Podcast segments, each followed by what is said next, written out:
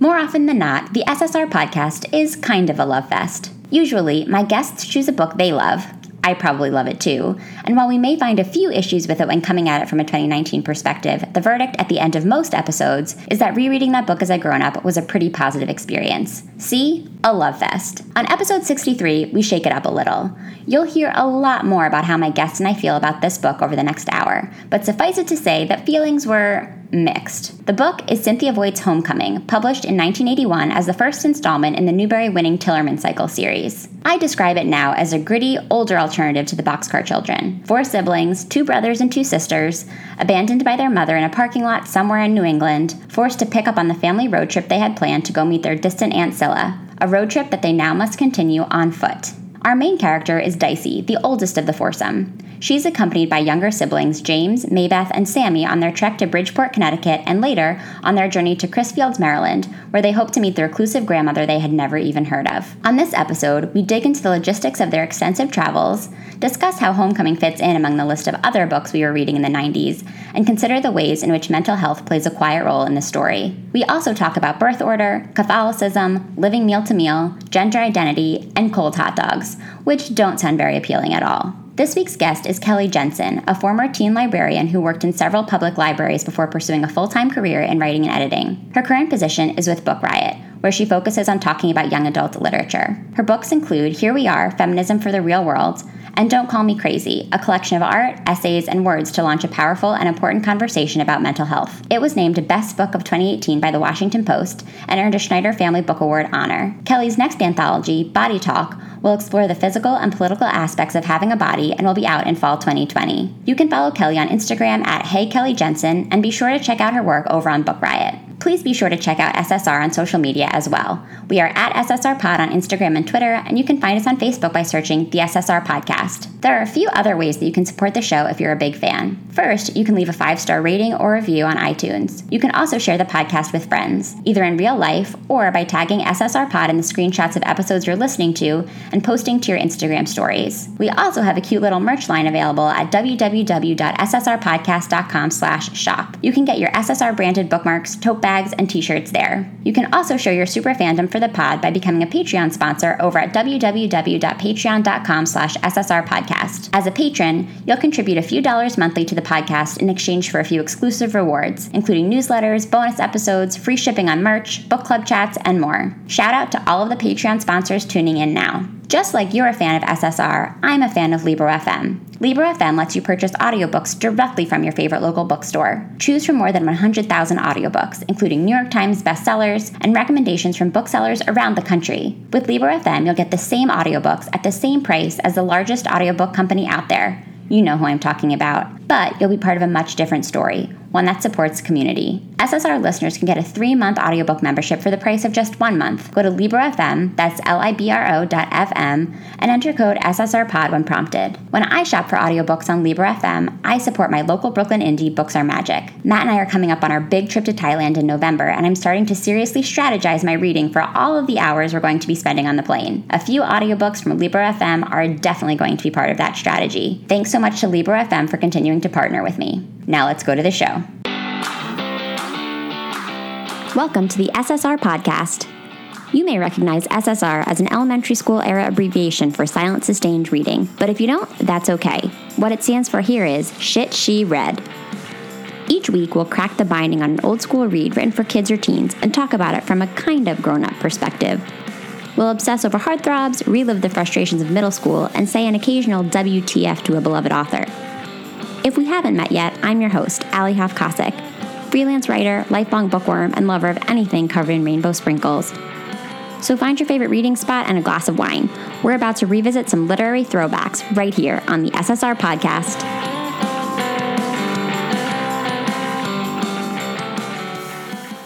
Hi, Kelly. Welcome to SSR. Hi, thanks for having me. Today we are talking about Cynthia Voigt's 1981 young adult novel, Homecoming. And I'm just going to say at the top of this conversation, Kelly, you were right.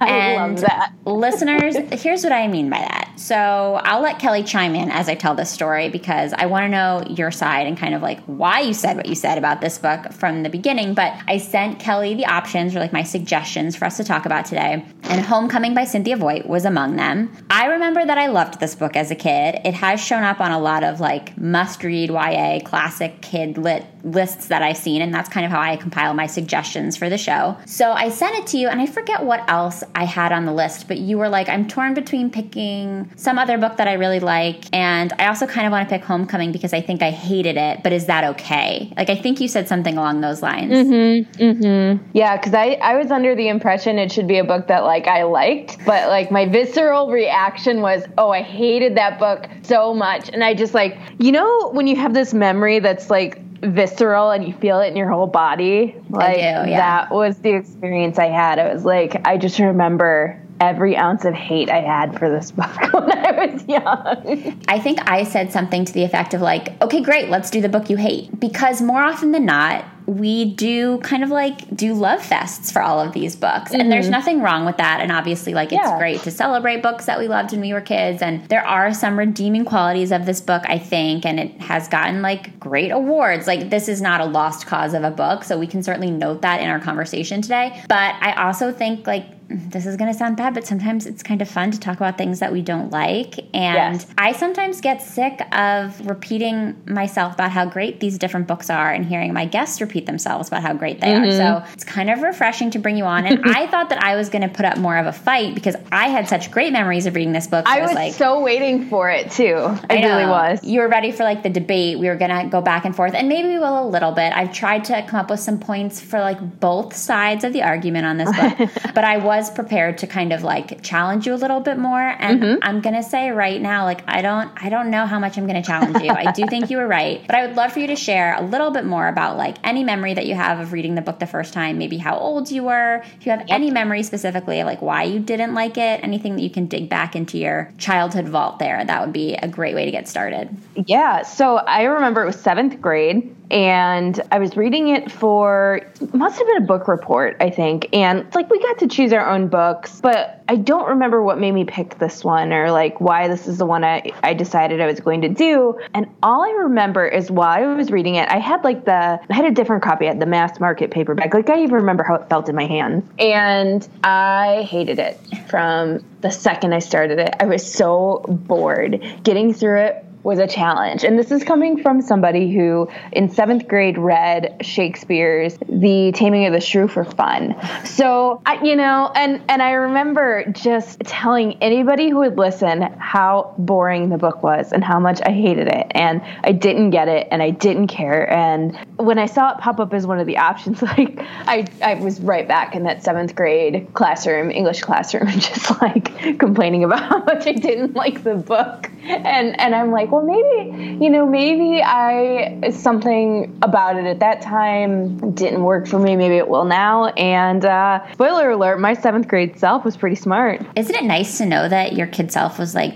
kind of like knew what was going on, was very dialed in? G- Good for seventh grade Kelly. Uh, do you remember Mm-hmm. Yeah. if you did well in the book report at least? Like, did I your no passionate hatred for the book at least result in a good grade? I have no idea. Like most of seventh grade English is like purposefully erased in my head because it was not a great great class, not a great teacher. I, I do remember this is totally like off topic, but I do remember at one point in seventh grade, a group of us wanted to scare her because we didn't like her. So I coordinated with a few of my friends and they like hid behind this big box in the classroom. And when the teacher came in, they jumped out and scared the ever living shit out of her. And it was awesome. Like that's what I remember from seventh grade hating this book, reading Tammy the Shrew, and scaring my teacher. You covered a lot of ground in seventh grade. I did. I did. It's funny that you say that, and this is also unrelated, but I will mention it because I've been thinking about it a lot lately. I did not have great English teachers. I didn't either. Yeah. And it's so weird that we've turned out to be like book people because Mm.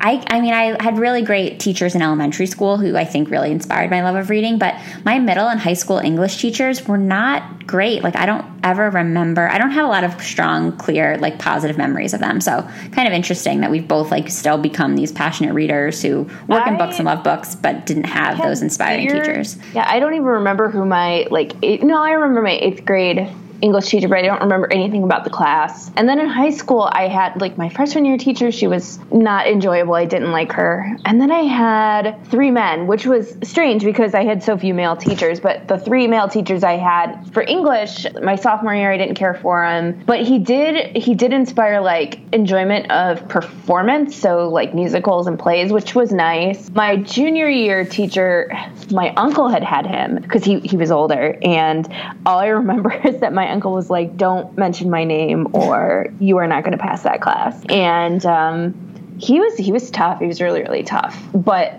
didn't inspire a love of reading at all. And then my final uh, teacher, he was fine, pretty unremarkable. But one thing I did remember is that he always turned to me for book recommendations, and it was like, "Aren't you the English teacher here?" Like, but yeah, this feels a little backwards. Yeah, yeah, I yeah no, it's funny because I had great teachers in other subjects. Particularly, um, I had a great math teacher, I had a great psychology teacher, but English teachers, mm, not really. yeah, same. I feel like I had a great education, but just like not so much in English. So I found my way to homecoming in sort of a circuitous way, I think. So for a little bit of context, the book is the first in a series of seven, which is called this, which is called the Tillerman Cycle. I can't believe there are seven of these. I expect that you didn't read any more. Like, is this where you No. stopped? Okay. So I found my way to Homecoming because I actually picked up Dicey's Choice first. And that's the second book. That's like the immediate sequel to this one. And I can't remember how I found it. I think it was must have been on like a table at Barnes and Noble or something. And I didn't realize that it was the second book in a series. And I didn't know that like I probably needed context from something else in order to appreciate it. But I did see that it had won the Newbery Medal. And I was like, oh, I think that's a good thing. Like even I know in middle school that that means mm-hmm. something. So I started reading the book and it was like clear to me that I had missed something. And true to form, because I'm very type A still, I was like, I don't know that I can keep reading this. Like I have to read the first book first. and so I found Homecoming. I probably took it out of the library because I was like, I've already gotten myself in way over my head, like buying a book when I didn't have the right context for it. So I got it from the library and I remember fucking loving it and now I'm so confused. But here's what I can kind of this is what I'm guessing. So mm-hmm. this book is very long. It's almost mm-hmm. 400 pages, and that's like in a trade paperback trim. So the mass market paperback, I remember having those also, and those were like mm. chunky. But for some reason, I don't remember it being so long. As an adult, I was like, this is like the longest book I've ever read in my whole life. And I think there was something about it. Like, I loved the detail of the writing, which as a grown up, I'm like, this is really gratuitous and unnecessary. Mm-hmm. But I think I really found the style of Cynthia Voigt's writing kind of calming and like the way she described literally every little thing that Dicey and her family does. Like Dicey picked up the one thing and put it in the bag next to the other thing, and then she sat next to mm-hmm. that. Like it really is that level of detail. And for some reason, I found that really gratifying when I was younger. I'm wondering if maybe that was the way that I was taught to write. Like I think maybe in elementary school, when I fell in love with writing and I started doing a lot of creative writing myself, I feel like I was praised a lot for doing that kind of thing, like for really going into the excruciating detail of everything that was going on in my story. And I also feel, and I wonder if you remember this at all, I feel like this is sort of reminiscent of, of a lot of the books that I was recommended as a kid. I don't know. Mm-hmm. Like, I feel like all the books in this category, these like Newbery winners, these critically acclaimed books that were written in the 80s and 90s, had this almost like calming, rhythmic, detailed style. Mm-hmm. And I think that I was used to that. And I don't know, there was something about this book that I, I loved. It was like the right amount of adventure for me. Like, they weren't doing anything like so crazy. They weren't like in worlds. They weren't doing anything. Right, exactly. I mean, they were like running away and like walking miles and miles, but they weren't like doing anything that interesting. No. So I don't know if it felt like the right amount of sort of like harrowing situations for me. I don't know. I liked it a lot as a kid, and I think I read more of the books in the series, which in hindsight, like I spent a lot of time on this series. But there was another one that won a Newbery Honor, A Solitary Blue, which came later. Mm-hmm. So people liked this series, and I Yeah. used to be one of them. And so I was kind of bummed to find out that I agree with you as an adult. It's funny because I was I was posting about it on Instagram and the number of people who commented and said that was my favorite book as a kid or who had the same feeling I had of I really didn't like this book growing up. Like it was there was no middle ground. It was like people loved it or they really didn't love it. One of the folks who commented said, "Oh, you know, this was one of my favorites." And I said, "Oh, don't reread it as an adult." And he said, "Oh, I just recently reread it and still love loved it. And I was like, well, good for you.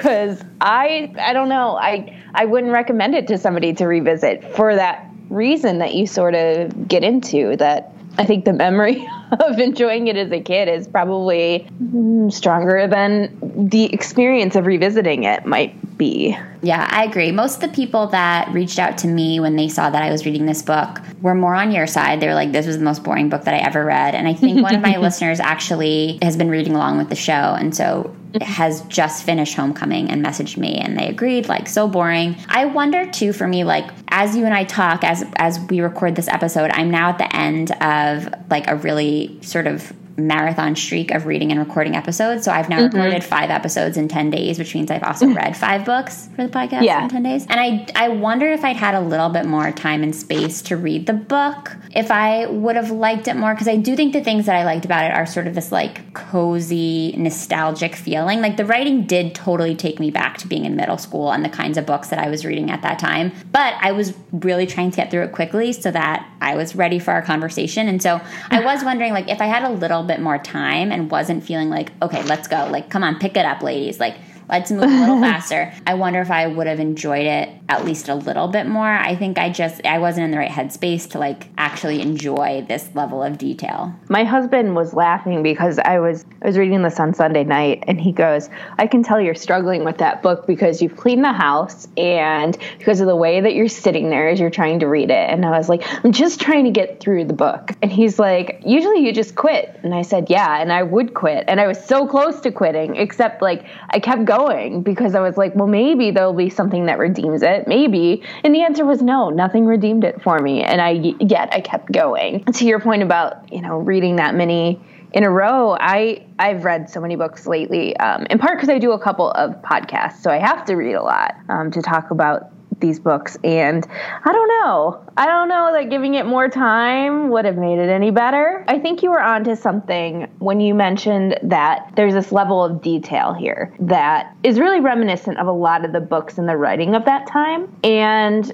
I think one of the reasons that maybe I didn't like it at that point is that I was reading a lot of things that were either on Oprah's book list mm. or were Stephen King. Interesting. And the writing for both of those was very, very different than this. I don't want to say this is especially literary. I mean, I guess it is, but I don't care about the details. Part of my challenge this time through is I feel like as I was reading it, it's very much tell with very little show. And that doesn't work for me as a reader. Show me the thing. We know that she's doing this, this, and the other thing, but like it would have maybe resonated more with me if we actually saw her do the thing instead of her giving us the like laundry list of what she was doing. That makes sense. I would agree with that. So let's talk a little bit about the setup for yeah, this yeah. book. So we have four siblings. We have Dicey, who's the oldest. She's 13. And then James is 10. Maybeth is 9. And Sammy is 6. And they're sitting in this parking lot somewhere in Connecticut with their mom. And she's packed them these like brown bag lunches with an address written on all of them, which is kind of our first sign that something funky is going on. They are going on this road trip to Bridgeport, Connecticut, where Mama, as they call her, has promised that they're going to reunite with this family member that they had never really heard of. Her name is Aunt Scylla. And they're sitting in this parking lot. Mama is like, okay, I'm going to be back. Could you mind Dicey? Is her language around it. And I pulled out this one quote from, I would say, the first 20 or 30 pages of the book because it, it took us this long to get out of the parking lot.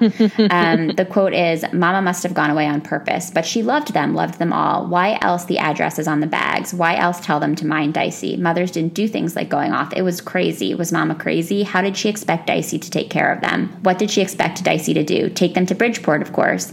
Dump it all on Dicey. That was what Mama did. She always did because Dicey was the determined sort. It's in your blood, Mama said, and then wouldn't explain. So we meet Dicey as she's kind of having this realization that, like, it's kind of been a little bit, maybe mom's not coming back. What do I do now? And this kind of brings me to my first general concern about the book that I actually think would have been a pretty easy fix why couldn't Dicey have been like 15? 13 mm-hmm. made it really hard for me to read her as an adult. And I think maybe I didn't pick up on this as a kid because 13 seemed like a reasonable, you, you mm-hmm. could make mm-hmm. responsible choices at 13. Like, I yeah. can't remember if I read this when I was in late elementary school or middle school, but either way, 13, if you made it to 13, it seemed to me like you were a reasonable, responsible, mature human. And now I'm like, this is a lot of responsibility responsibility to be dumping on a 13 year old, and she's handling it kind of like a champ. As boring mm-hmm. as this book was, she takes on a great deal of responsibility and handles it like generally well. And I just wish that Cynthia Voigt had made her a year or two older and it would have been easier for me to buy into it. I get that I'm not the target audience for this book anymore, mm-hmm. and Cynthia Voigt probably doesn't care. Like, does a 29 year old like think that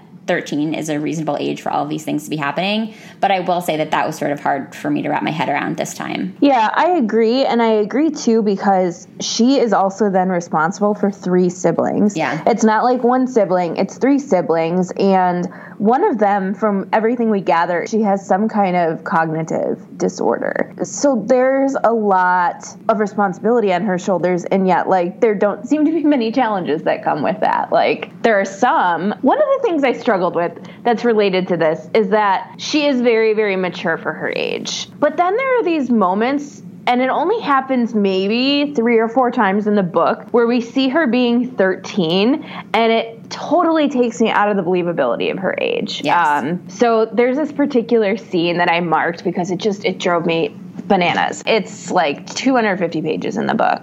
And dicey is on the beach with her younger brother and talking about girls boobs jiggling. Yes. Oh my god so I'm just going to read it because it's so ridiculous. Yeah, no, please. I marked this too. it really drove me nuts. And I think there's like potentially a larger conversation to be had around yeah. like the gender part of this. But why don't you yeah. read it and we'll go from there? Yeah. So they spent some time on the college lawn watching other people wander about. They spent some time on the main street, walking down to the foot where the crowds were just as thick as they had been the night before.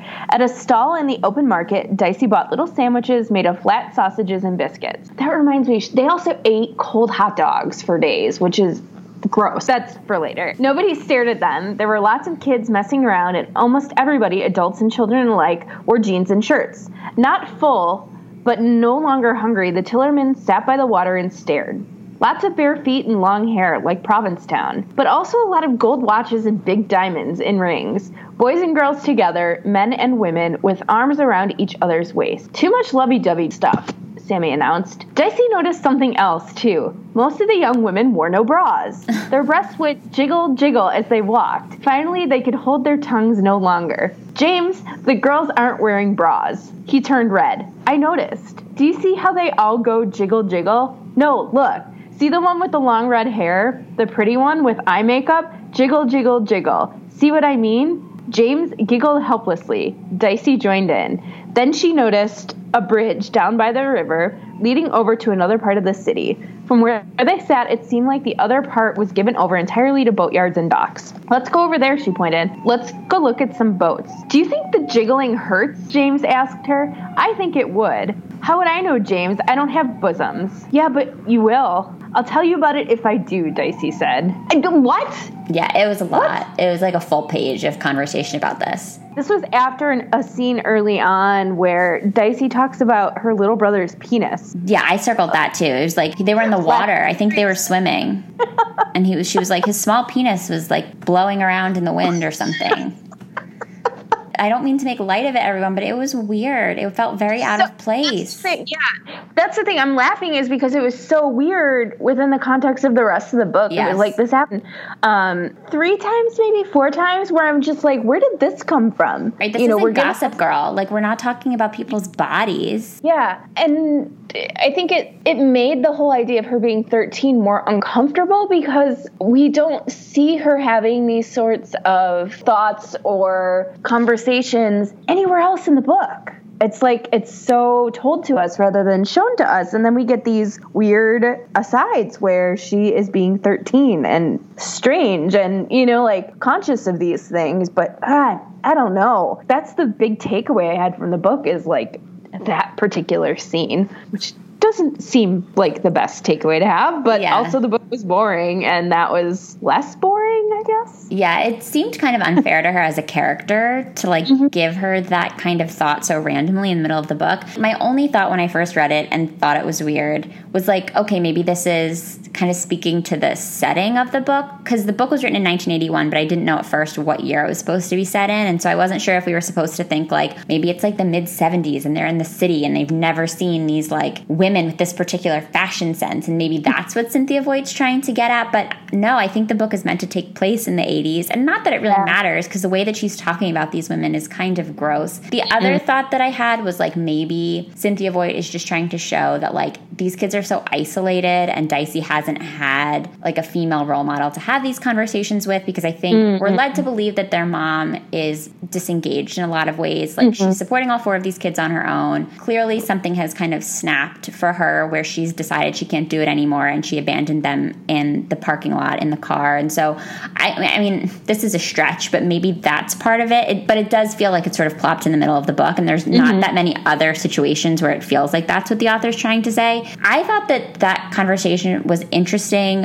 when you think about it along with some of the other like gender stuff that came up in the book and i didn't think much of this as a kid cynthia voigt maybe didn't even think much of this as an author in the early 80s but there's a scene when they're camping out at one of the like campgrounds or parks or something where they meet these other kids, Edie and Lou, who are runaways. And when Dicey meets them for the first time, they just kind of assume that Dicey is a boy. Mm-hmm. And a lot of it is because she has short hair, and that's how it's explained that, you know, I think we're meant to imagine that she sort of presents in a very male way. And she hasn't mm-hmm. hit puberty yet, and she keeps her hair this way. And she's explaining to her siblings that she kind of went along with these other kids and said that she was a boy. And she, I think, called herself Danny, and they're asking her why, and she says it's safer to be a boy than a girl. People leave boys alone more. And I don't know that there's more to that, but I thought that it was interesting that that wasn't then explored later in the book, and also like mm-hmm. we didn't explore this conversation about like jiggly boobs and bras. Like yeah. there are these like little nuggets throughout the book about like I wonder what Dicey thinks about being a girl and someday being a woman and like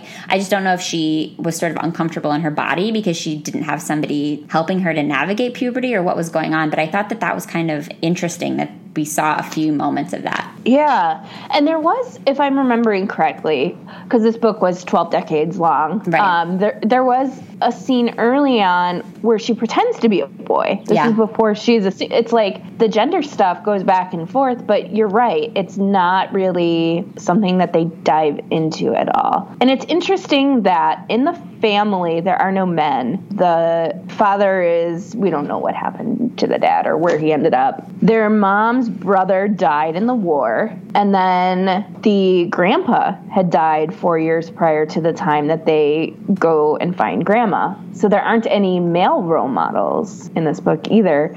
And the women in the book are, for lack of a better term, extremely broken. All of them which is fascinating. I guess one of the things, one of the redeeming things I can give to this book is that it's a nice look at how messed up everybody is because there's there's no one in here who doesn't have some kind of challenge. Mm-hmm. Um, lots of mental illness going on in here, lots of cognitive disorders going on, even if they're not labeled or called that at all. Well, and also I think it, it points to almost this like cycle thing that happens in families and mm-hmm. how hard it can be to break the cycle and how families branch off in these interesting ways and how that can like really break down relationships. Like when the kids finally make it to Bridgeport and they find that Aunt Scylla is actually dead, which is sad because they had been hoping that she would be the one to make all of this okay for them. They do find that her daughter Eunice is there, and Eunice kind of explains to them the whole family history, which is that her mom, Scylla, had essentially stopped speaking to the Tillerman's grandmother, Abigail. And I think, you know, we're kind of seeing that Abigail went down this road where she had what seems to be like a very abusive, scary husband and was really following a different path than Scylla and her family, who like had become very devout Catholics and were living in this mm-hmm. very like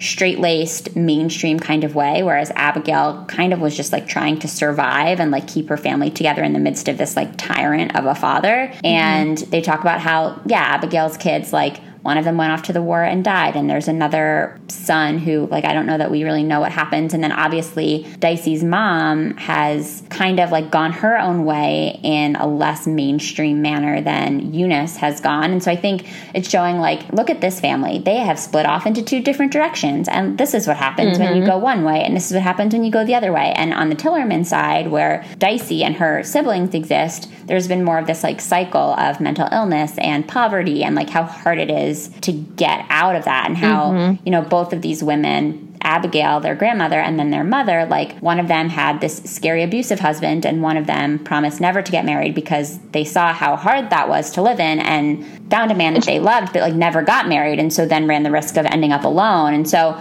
I think it's just the cyclical thing is interesting from an adult perspective. Mm-hmm. And the one, um, Eunice wanted to be a nun. Like yeah. that was her whole thing is she really wanted to go the complete opposite way. And then that didn't work out. And then when the kids left, they're like, well, maybe she'll become a nun now. The whole religion thing kind of blew my mind too. Weird. There's a yeah. lot of religion in this book. So there's like probably close to 100 pages, maybe 50, 75, when the kids are living with Eunice. And when she first meets them, she's like panicked because she is not sure that she can support them. And she has this weird attitude where I think she feels obligated, partially because she feels like she has to be a quote unquote good Christian and like take them in mm-hmm. and do the right thing. But she doesn't treat them very nicely and she mm has weird expectations of them and she kind of just wants to like slot them into her existing life. And as you mentioned, she had had this plan to become a nun. And I just, there were parts of this whole portion of the book that I found kind of funny because I think it, it almost felt like a satire of people that like live and die by their religion because mm-hmm. Eunice was like so committed to, she was so committed to the Catholic Church and nothing else. Like she couldn't see what she was actually doing. Like she couldn't see how she was actually treating the kids. And she couldn't see how ridiculous it was that like she couldn't make more practical decisions about what was going to happen to them. I don't know. I thought and, that that was interesting. And she was so dependent on um, Father Joseph, Joseph, yeah, to make all of her decisions too. Like she called him in right away, and then he did the whole. To me, it seemed like bait and switch, where he did the thing where he's like, "Oh, we're gonna take care of you, but also we're gonna call the cops," which is like what the kids didn't want to happen because they were so worried about being split up, about what would happen to each of them if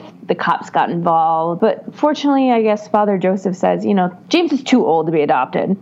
Like yeah. okay. You know like it was a weird yeah it was a weird thing because he sort of steps in and takes over the decision making even though it didn't seem in my opinion he was doing anything that actually served the kids well. Yeah i don't know what cynthia voigt's religious leanings were but i don't think that this is a very flattering picture of Mm-mm. of the catholic community and how they do or don't help the people around them in need also just the view like it's here that we get the idea that something might be wrong with maybeth but the way that they talk about her cognitive issues like put me on edge yeah well um, because they're very quick to like try to put these kids to sort of label the kids so mm-hmm. maybeth they are using the r word to describe yeah. her which is not a word that i want to say on the podcast yeah. but they're very but it is used in the book yeah. number of times. Many times. And to be fair as terrible as it is like i do think that that was a word that was the language of the time. of the yeah. time. So i don't think that the author was trying to be offensive or disrespectful no, yeah. but it's not a word that you know i necessarily want to say. I think we can all guess what the word is. They use that word to describe her and eunice is sort of like thinking that she might try to give things a shot with all four of them and she's basically like i can handle dicey because she's self-sufficient and she like cleans my house which was very weird. And james is smart and like minds his own business. And she really loved maybeth because she was she's beautiful. Like that's the kind of interesting mm-hmm. thing about maybeth as a character. And i think when i when i actually like step back and look at the book as a whole maybeth might be like one of the more interesting parts of it because maybeth is presented as this like beautiful little angel who knows how to communicate with her family and kind of has her niche among her siblings but really struggles in social situations and has had a really hard time in school. And as you've said, there's a lot of talk about her potential cognitive issues. And Eunice is still like she thinks she can handle it just because she thinks Maybeth is so cute and she wants to show her off at church. Mm-hmm. She like buys her dresses and like parades her around with all of her lady friends because I think Eunice is like not meant to be particularly attractive and mm-hmm. Cynthia Voigt like doesn't really do her any service with her physical description of her and so it's like Eunice, who's never had a family herself, has probably never felt that great about herself. Like this beautiful little girl falls into her lap and she can parade her around, but she also is just like crossing her fingers that she can keep everything together with Maybeth's schooling and like helping her to actually grow as a human. So that was a little twisted where like Eunice was very quick to write off Sammy, the youngest sibling, just because he has some aggression issues and is really stubborn and has been fighting with other kids at school. And she's basically like, well, I can't deal with him. Like he can leave. Like maybe he can go to another mm-hmm. home. But she is happy to try to navigate Maybeth Beth's potential struggles down the road just because she's cute. Mm-hmm. Mm-hmm. I just thought the whole dynamic between Dicey and Eunice was bizarre though. Like the fact that like Dicey was expected like it was like within a few hours it seemed as though they had worked out this deal where like it was a foregone conclusion that as long as Dicey quote unquote keeps house for Eunice they can stay. And again maybe yeah. that was like a convention of the time where like that was the thing. I, I don't know. It felt very strange to me that like Dicey yeah. was just expected to stay five steps ahead of everything around the house so that they could could stick around. Yep. And again, she's 13. Even 13 year olds in, you know, 1981, I don't think had that much expectation put upon them to like yeah make their keep you know well the weird thing about her age too in addition to the fact that like i had a hard time seeing her as 13 based on what she was doing i thought it was so weird the way that older adults like treated her as an adult. And there was one scene in particular where um, Maybeth is having trouble at school, and I guess one of the nuns asks her who her guardian is, and Maybeth says Dicey, and the nuns called Dicey in on behalf of Maybeth to like talk about some of the issues mm-hmm. that are mm-hmm. going on. And I made a note that was like, well, why are they talking to her like she's an adult? And we find out a page or two later that like the nun was confused and actually didn't realize that Dicey was only a teenager. And yet she continues with the conversation. Like it's yeah. not like she's like, oh my bad, you're not actually a grown up. Um, let me find somebody older in your family who can address this. Mm-hmm. Like they actually all look to Dicey as though she's a 20 or 30 year old responsible legal guardian to these kids. And there are a few other scenarios like that where not only did Dicey just seem like she had fallen into these responsibilities, but the grown ups in her orbit were more than happy to treat her that way. Which is like, I guess part of my big issue with the book is this. We actually don't get to know the characters before Mama leaves. So we don't have any context for what their characterization is prior to like being thrown in the situation. So we don't get to know if Dicey is really sort of this leader, if she's really the glue that keeps her family together, or if this is just a situation that's thrust upon her. And if that's the case, it's hard to see her growth, I guess, is the is the thing I'm struggling with, right? Like in most books, characters have an arc. And I think from start to finish in this one, she is just the responsible one. And there's really not a lot of places where we get to see any other side of her, um, except for those couple of uncomfortable places that we, we've already talked about. And the fact that there aren't any adults who are looking at her as anything other than like a responsible adult herself, I think only furthers the fact that we don't get to see her as anything other than this too. Like the perception that we're given of Dicey is the same perception that the adults in the book have. I wonder if if I'm saying that coming to that as an adult now and if I felt when I was young reading it that like it made sense she was that way and didn't change a whole lot. Yeah, I don't I don't know. It was a little flat. I, I think yeah. that's true. But each of the characters sort of had like one adjective. So like Dicey's yeah, the responsible sure. one, James is the smart one. Yeah. Maybeth is like the sweet innocent one and Sammy is stubborn. Like we always hear mm-hmm, about how mm-hmm, stubborn mm-hmm. he is. And I think I think that's true. It was like all Dicey's whole identity was tied up in how responsible she was and how great she was with her siblings. I will say that I am the oldest of a whole bunch of siblings. So I relate somewhat to just kind of like this feeling that she has to protect them and to do her parents proud. And I think, especially growing up, I had moments where I felt as though like so much of my identity within my family was contingent on my ability to be a good sister. And I gotcha. think, especially when you're like the oldest and all of these other kids come after you, there's this inherent feeling that, like, okay, I'm now defined in relation to these new kids. Um, mm-hmm. Um, whether that's true or not, I mean, I, I don't actually think that that's how my parents felt about me, but I think when you're like a teenager and you're angsty anyway, sometimes it can feel like that. And it feels like Dicey's taken that on so much, especially because she doesn't have any other, she's not accountable to parents right mm-hmm. now. So it's not mm-hmm. like she's trying to please any parents, but it's almost like she's just so locked into that mindset that it's the only thing she knows how to do. And I, I related to the fact that she really thrived on the sense of having responsibilities because that's how I am even as an adult. Like, I feel best when there are things that I know that only I can do. And maybe that's like an ego thing, but I got that about her. But I think you're right. Like, I wish that I had gotten more things about her. And I was looking for just like book club questions today mm-hmm. to ask you, just because I knew that we both had maybe not so many other things to say about the book, although we've proven me wrong there. We've had a lot yeah. to say. But I found this interesting question, and I'd love your thoughts on it. Do you like the fact that Dicey was the perspective that we saw this story through? Because we're spending so much time talking about her. Yeah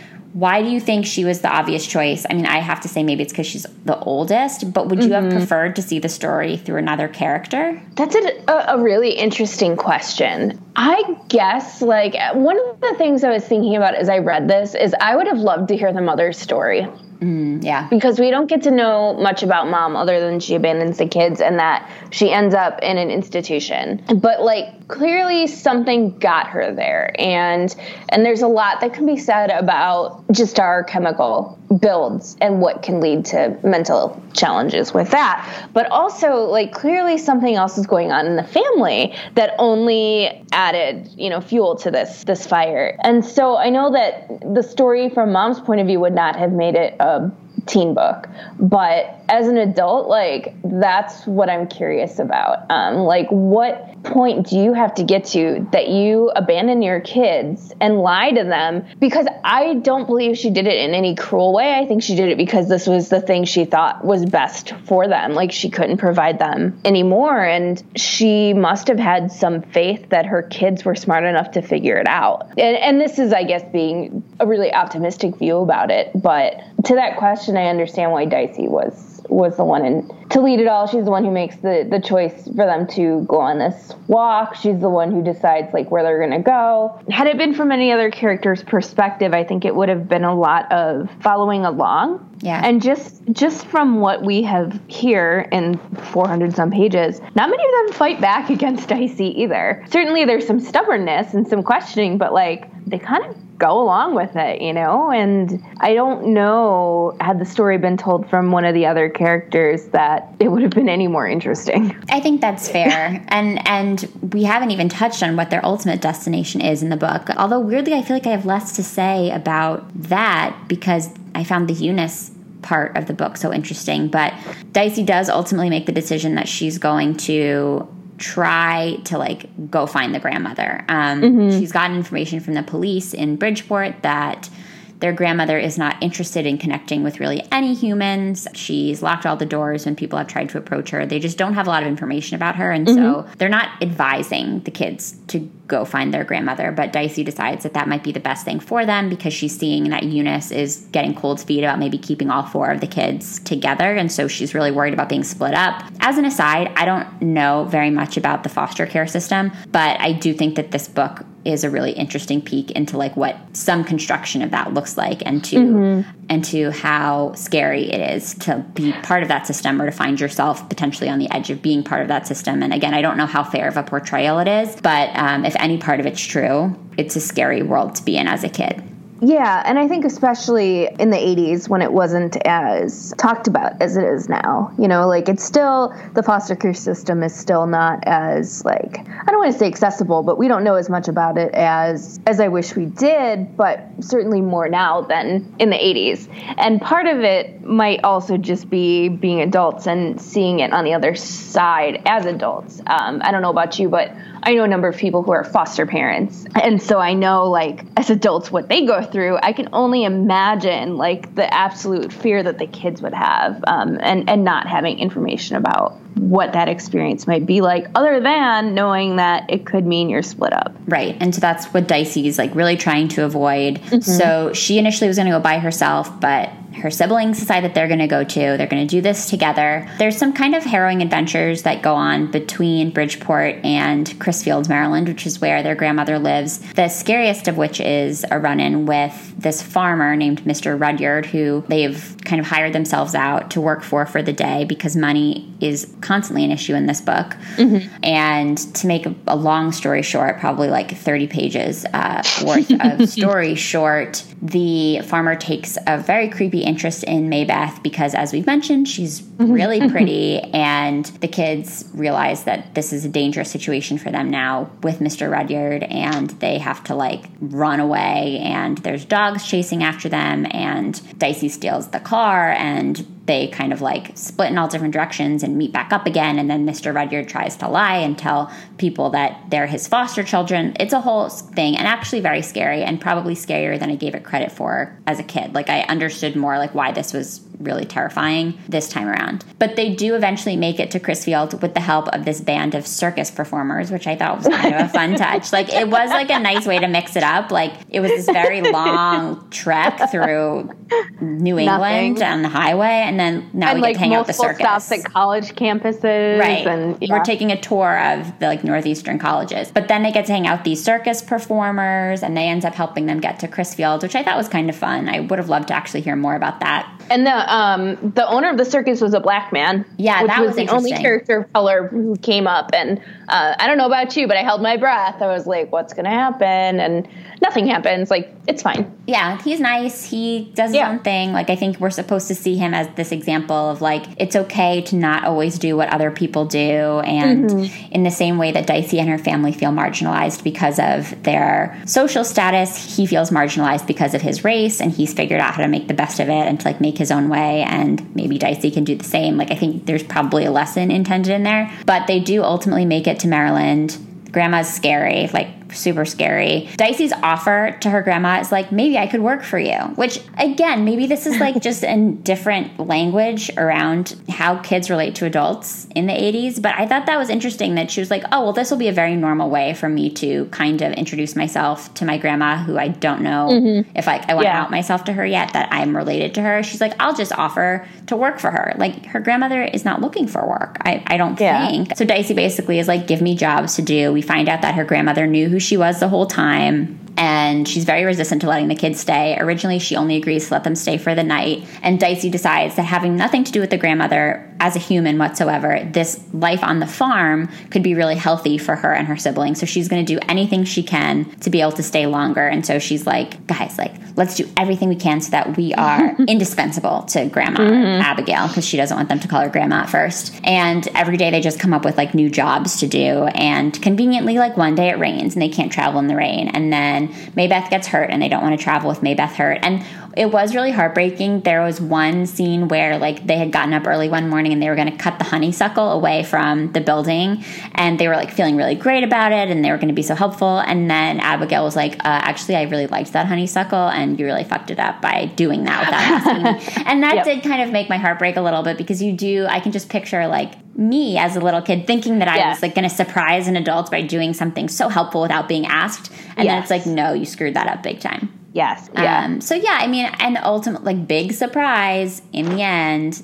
Abigail decides that they're going to be allowed to stay, largely because James, the smart one in the group, has come up with some entrepreneurial ideas that they can do to like earn more money. Shocker! Like the smart boy Christmas comes. tree farm. Yeah, like okay, dude. Do you know how long it takes to grow a Christmas tree? I don't really know, but I would imagine like longer than a year, which is Yeah. when your grandmother needs the money. So yeah, they get to stay. Dicey's gonna restore a boat because we find out that she has this like deep love of being on the water, and I think that that was a big part of Dicey's song. Like I remember that a big chunk of that book is about her bonding with the grandmother over like how to restore the boat, how to sail the boat, and that's sort of like the metaphor for her freedom from all of the stresses that have bogged her down in this journey. Can we talk about the food in this book? Yes, there's so much food, but also so little food. There's so much food, there's so little food, and the choices in food are so 13 year old in charge. Donuts, for The hot dogs. hot dogs, yeah. It was funny because, like, the first thing that they decide they're going to buy, um, it was like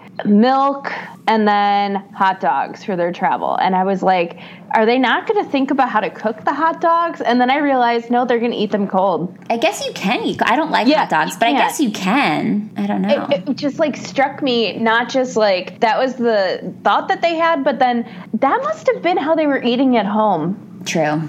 If if they were as poor as it sounds like they were, it's very possible that like they didn't have heat to cook the hot dogs, or like mom was always working, or mom just like couldn't you know muster the the energy to like cook, so she'd be like, go have a hot dog from the fridge. That was that was so weird to me because then later on she is talking about buying meat, and she's like, oh, we can't buy it because we don't know if we'll have anywhere to cook it, and then she looks at the cost of it and ends up not buying it because it was too expensive. Yeah, that's but true. Ice cream, lot. ice cream, French fries, milkshakes. Kids in charge.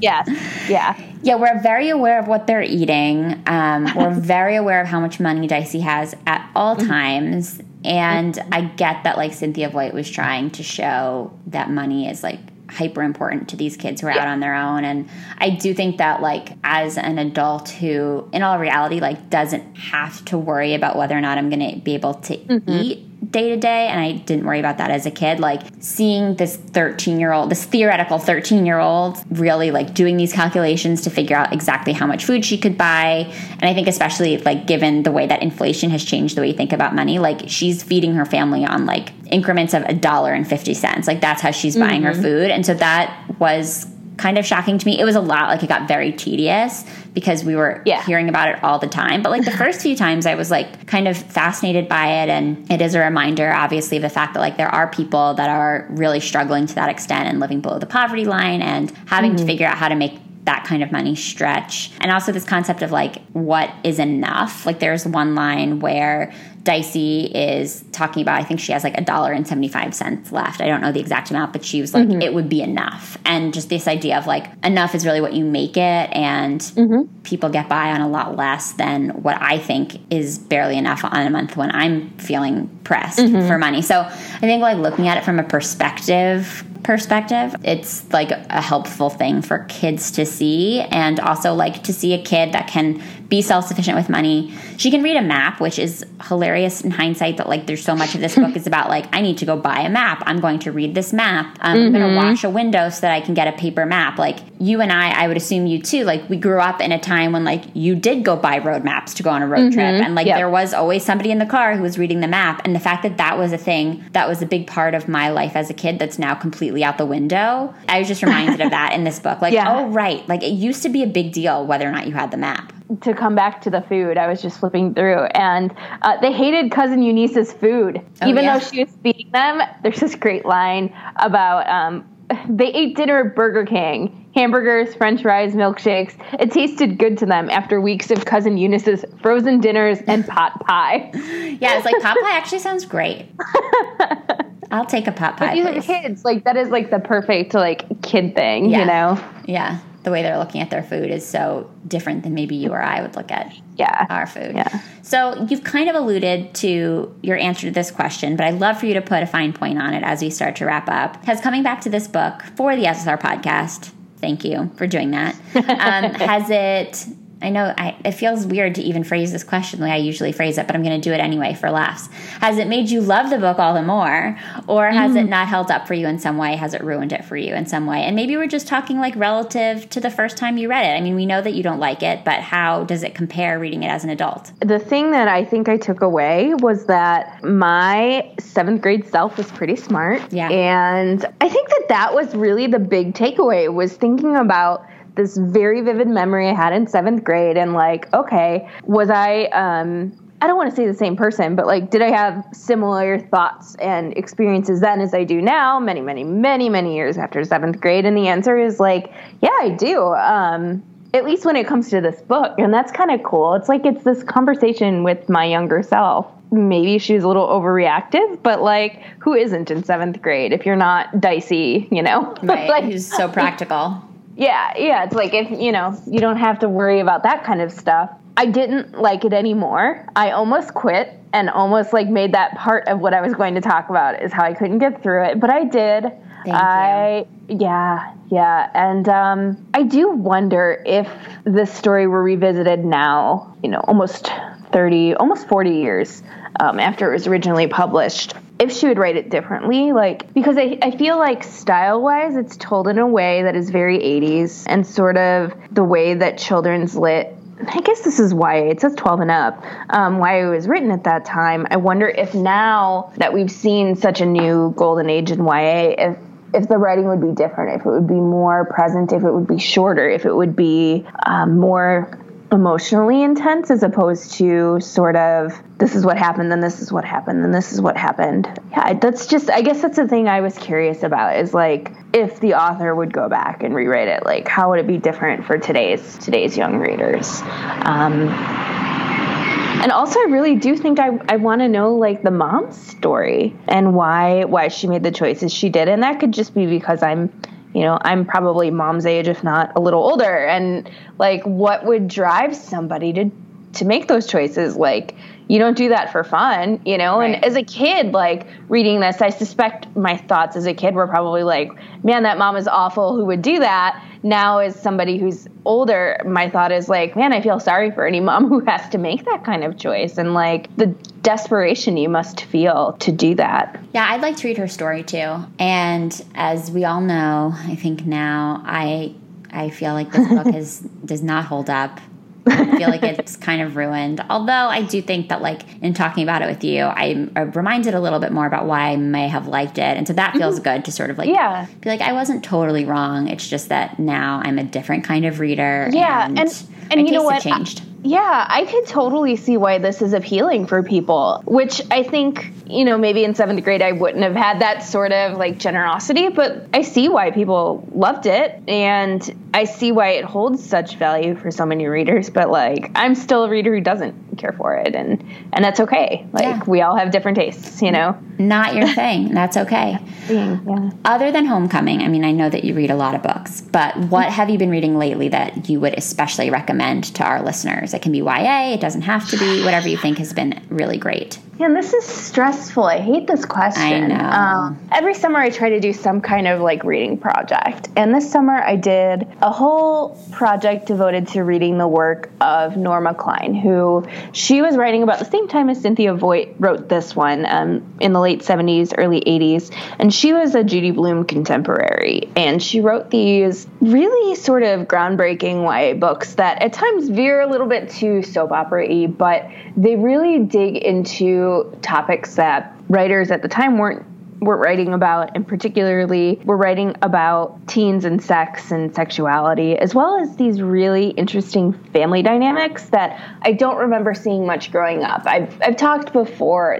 at Book Riot about Dawn from the Babysitters Club being the first girl that I remember seeing who had divorced parents. And Norma Klein was writing these these sorts of families before then, but I, I never read them growing up. I didn't love all the books, didn't think they were all that great. Sometimes some of them were just downright boring or weird, but for the most part, they were really cool. And I think that readers who would revisit some of her bigger hits now would be really pleasantly surprised, not only how much they hold up, but just the ways that they allowed teens to be teens and explore what it means to grow up in, in families that aren't the sort of two parent healthy relationships but but that are different across a whole variety of spectrum there's one book in particular i think it's taking sides where the main character is the daughter of divorced parents. Her dad has this female partner, and her mom decides that she is going to date this other woman,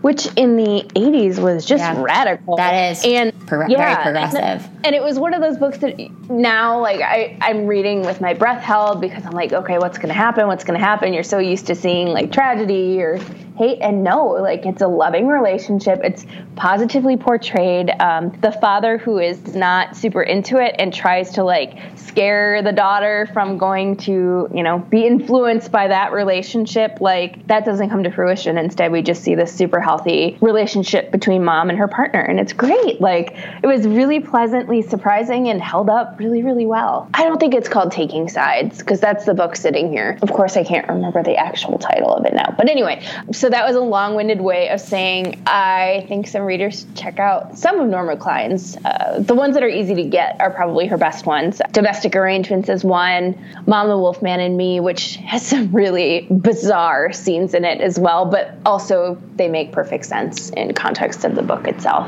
I'm not familiar with her, so I'll have to check her out too. And I, yeah. Dawn was also the first character that I read with divorced parents, and as somebody who had divorced parents as a kid, that was really refreshing to me. So I'm yeah. very curious about those books. So thank you for the recommendation. Yeah. Interestingly, I I'm working on this longer. It'll be out by the time this podcast comes out, but um, I did this really in depth series of pieces about the Babysitters Club and sort of its its history and why it remains relevant. And I talked with one of the executive producers on the upcoming Netflix um, adaptation, and she was talking about characters who were ahead of their time that readers, if they went back and revisited now, would probably feel totally different about. And Dawn was her big one. And she said, you know, Dawn was this environmental activist and very involved in social justice things. She said that I think at the time that those books came out, weren't as big for young readers. Whereas now, like, you're going to read them and be like, whoa, she really was like ahead of the game. And um, I felt that way about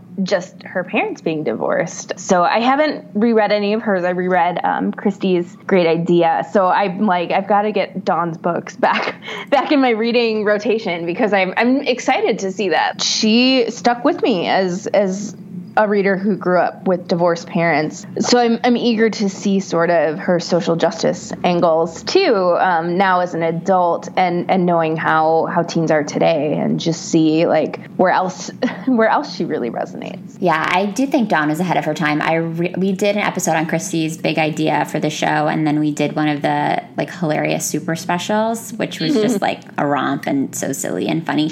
But we're doing oh, yeah. um, a Claudia book coming up. So I'll have to make mm-hmm. sure that we do a Dawn Dawn book one of these days, and I'll make yeah. a note of that. Thank yeah. you so much for sharing that. I'm looking forward to reading more of those pieces that you're that you're working on. Oh man, they're so exciting. I think people love talking about the Babysitters Club, which is not surprising. Um, but yeah, it was it was really cool to talk to some of the folks who had a part when the books came out, and they are part of the book's real resurgence in in our contemporary like reading reading world. Yeah, I went to a panel at BookCon this year with like the team that's narrating the Audible mm-hmm. versions, and Anne M. Martin was on it, and um, just like to hear her talk about it, and then to hear the voices. Like I, I haven't listened yeah. to them, but I think it's just it's cool that all this is happening, and I'd be lying if I said it wasn't extra fun to have started this podcast a year ago and to kind of be like trying to contribute to the conversation a little bit. Yeah. I've done several Babysitters Club titles, and I assume that we'll do more going forward. So go Babysitters Club. Well, Kelly, yeah. thank you so much for your time. I'm going to include links to the books that you mentioned in the show notes for this episode. I will also include a link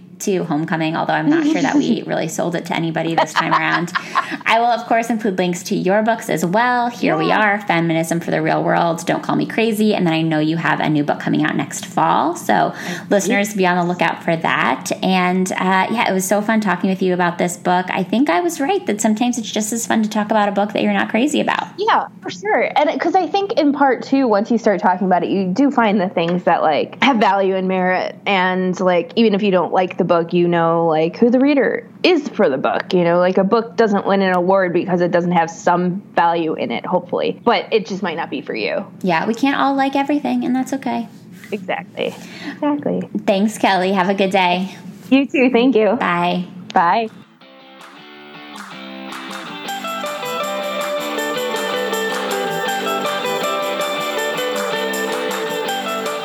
Thanks so much for listening to the SSR podcast. Check out our website at www.ssrpodcast.com for show notes and other information. And be sure to connect with us on social media for updates on upcoming episodes, behind the scenes inside scoop, and some good old fashioned book talk. Find us at SSR Pod on Instagram and Twitter, and search SSR Podcast on Facebook to join the group. To reach out directly, you can send me an email at hellossrpod at gmail.com. If you're loving the show, it would mean so much if you could subscribe, leave a five star review, and share your thoughts with a comment. And don't forget to tell your friends too. In the meantime, happy reading. I'll see you next time on the SSR Podcast.